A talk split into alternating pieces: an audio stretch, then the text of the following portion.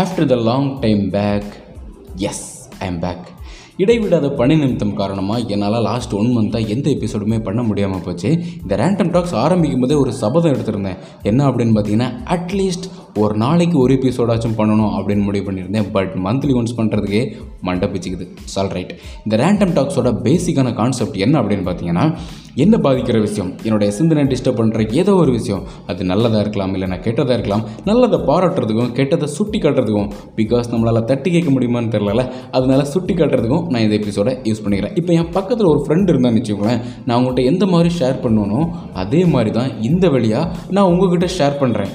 That's all. But yes I know, இது வந்து குறிப்பிட்ட சில பேரை தவிர எல்லாருக்குமேலாம் இந்த எபிசோட் பிடிக்காது. பிகாஸ் நம்ம முன்னாடி ஒருத்தன் வந்து நின்று நான் கருத்து சொல்கிறேன், நான் அட்வைஸ் பண்ணுறேன் அப்படின்னா கடுப்பாக தான் செய்யும். அதனால் நான் உங்கள் ஃபீலிங்ஸை மதிக்கிறேன்.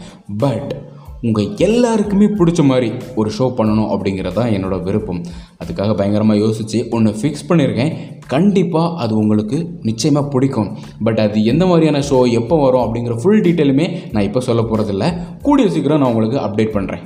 Now welcome to random talks with me your speech clear.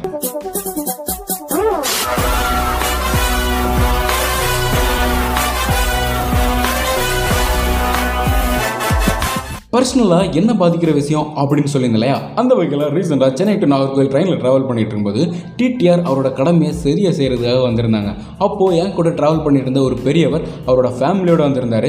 அப்போ அந்த பெரியவர் இந்த டிடிஆரை பார்த்து சின்னதாக ஒரு கேள்வி கேட்டார். அது ரொம்பவே சாதாரணமான கேள்வி தான். என்ன கேள்வி அப்படின்னா, இந்த பெரியவர் எல்லாருக்குமே, அந்த ஃபேமிலி மெம்பர்ஸ் எல்லாருக்குமே இவரோட நேமில் தான் டிக்கெட் புக் பண்ணியிருக்காங்க. ஸோ ஐடி கார்டு செக் பண்ணும்போது என்னோடய ஐடி கார்டை மட்டும் காமிச்சா போதுமா, இல்லை எல்லாரோட ஐடி கார்டும் காமிக்கணுமா அப்படின்னு கேட்டார். இது ரொம்பவே சாதாரணமான ஒரு கேள்வி, கரெக்டாக? இதுக்கு நார்மலாகவே ரிப்ளை பண்ணியிருந்துக்கலாம். பட் அந்த டிடிஆர் அந்த மாதிரி பண்ணலை. இவரை மொக்க பண்ணுற விதமாக ஒரு மாதிரி அசிங்கப்படுத்திட்டார். இது ஒரு பெரிய தாக்கத்தை ஏற்படுத்திடுச்சு இந்த பெரியவருக்கு. அது வரைக்கும் ஜாலியாக கலகலன்னு பேசி சிரிச்சிட்டு இருந்த மனுஷன் அப்படியே உறைஞ்சி போய் உட்காந்துட்டார். ஏன்னா கொடுமையிலும் பெரிய கொடுமை என்ன அப்படின்னு பார்த்தீங்கன்னா, தன்னோட மனைவி குழந்தைகள் முன்னாடி அவமானப்படுறது, கரெக்டாக? அது அவ்வளோ ஈஸியாக எல்லா மனுஷனாலையுமே ஓவர் கம் பண்ணி வந்துட முடியாது. இந்த டிடிஆரோட ஏஜ் என்ன இருக்கும் அப்படின்னு பார்த்தீங்கன்னா, மேக்ஸிமம் ஒரு 28லேருந்து 30க்குள்ளே தான் இருக்கும், ஒரு யங்ஸ்டர். அட்லீஸ்ட் இந்த பெரியவரோட ஏஜுக்காச்சும் மரியாதை கொடுத்து கொஞ்சம் தன்மையாக பேசியிருந்துருக்கலாம். அவர் வந்து இந்த பெரியவர்கிட்ட மட்டும் இல்லை, அங்கே இருக்கிற எல்லார்ட்டையுமே ரொம்ப ரூடாக தான் நடந்துக்கிட்டாரு. இந்த மாதிரியான ஒரு ஆட்டிடியூட் ஏன் உருவாகுது? இவ்வளோ சின்ன ஏஜில் இவ்வளோ பெரிய பதவியில் இருக்கிறோம் அப்படிங்கிற ஒரு தலைக்கணமா, இல்லைனா சென்ட்ரல் கவர்மெண்ட்லேருந்து டைரெக்டாக வர்ற சம்பளமாக இருந்தாலும் அதில் என்னோட உங்களை மாதிரிப்பட்டவங்களோட காசு இருக்க தான் செய்யுது, கரெக்டாக? இப்போ நம்மளுக்கு சம்பளம் கொடுக்குற ஒரு முதலாளியை நம்ம இந்த மாதிரி திமிராக நடந்துப்போமா, திமிராக பேசுவோமா?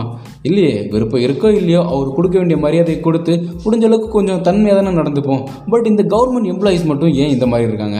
நான் இந்த டிடிஆரை மட்டும் சொல்கிறேன்னு கிடையாது, காமனாக எல்லா கவர்மெண்ட் எம்ப்ளாயீஸும் சேர்த்து தான் சொல்கிறேன். சாமானிய மனிதன் ஒரு கவர்மெண்ட் ஆஃபீஸுக்கு போகிறான் அப்படின்னா அவனுக்கு ஃபஸ்ட்டு கிடைக்கிற மரியாதையே அவமரியாதை தான். இது யாராலையுமே மறுக்க முடியாத உண்மை. ஏன் இந்த மாதிரியான ஒரு நிலை உருவாகுது? அவங்கள யாருமே கேட்குறதுக்கு ஆள் இல்லை அப்படிங்கிற ஒரு சேஃப் ஜோனா? இப்போ கேட்டுட்டு இருக்கிற நீங்கள், இல்லைனா உங்களோட ஃபேமிலி சர்க்கிளில், உங்களோட ரிலேட்டிவ் சர்க்கிளில், உங்களோட ஃப்ரெண்ட்ஸ் சர்க்கிளில் யாராச்சும் இந்த மாதிரி ஒரு கவர்மெண்ட் ஆஃபீஸில் அதிகாரியாக இருந்தாங்க அப்படின்னா ஒன்று மட்டும் ஞாபகம் வச்சுக்கோங்க, பொதுமக்கள் உங்களுக்கு அடிமை கிடையாது. நீங்கள் ஏதாச்சும் இனாம தருவீங்க, அதை வாங்கிட்டு போகலான்னு அவங்க வரல. அவங்களுக்கு நியாயப்படி கிடைக்க வேண்டிய ஒன்று ஏதோ ஒன்று அவங்களுக்கு மறுக்கப்பட்டிருக்கு. அதை செஞ்சு தர்றது அவங்களோட வேலை. அதுக்காக தான் வாங்குறீங்க சம்பளம். நீங்கள் ஸ்பெஷலாக எந்த சலுகையும் பண்ணலாம் தேவையில்லைங்க. பேசிக்காக அவங்களுக்கு கொடுக்க வேண்டிய அந்த ரெஸ்பெக்ட், அந்த மரியாதையை மட்டும் கொடுங்க, அது போதும். அதுக்கப்புறம் எல்லாம் ஆட்டோமேட்டிக்காக மாறும். இப்படி ஒரு நிபந்தனையை முன் வச்சுக்கிட்டு நான் பேசினது சரின்னு பட்டுச்சுன்னா நீங்கள் லைக் பண்ணுங்கள். இல்லை ஏதாச்சும் மாறுபட்ட கருத்து இருந்துச்சு அப்படின்னா கமெண்டில் சொல்லுங்கள். உங்களோட ஃப்ரெண்ட்ஸ் சர்க்கிளில் உங்களுக்கு தெரிஞ்சவங்க யாராச்சும் இந்த மாதிரி அதிகாரியாக இருந்தால் உங்களுக்கு ஃபார்வர்ட் பண்ணுங்கள். ஜஸ்ட் ஒரு ரிமைண்டர் மாதிரி தான்.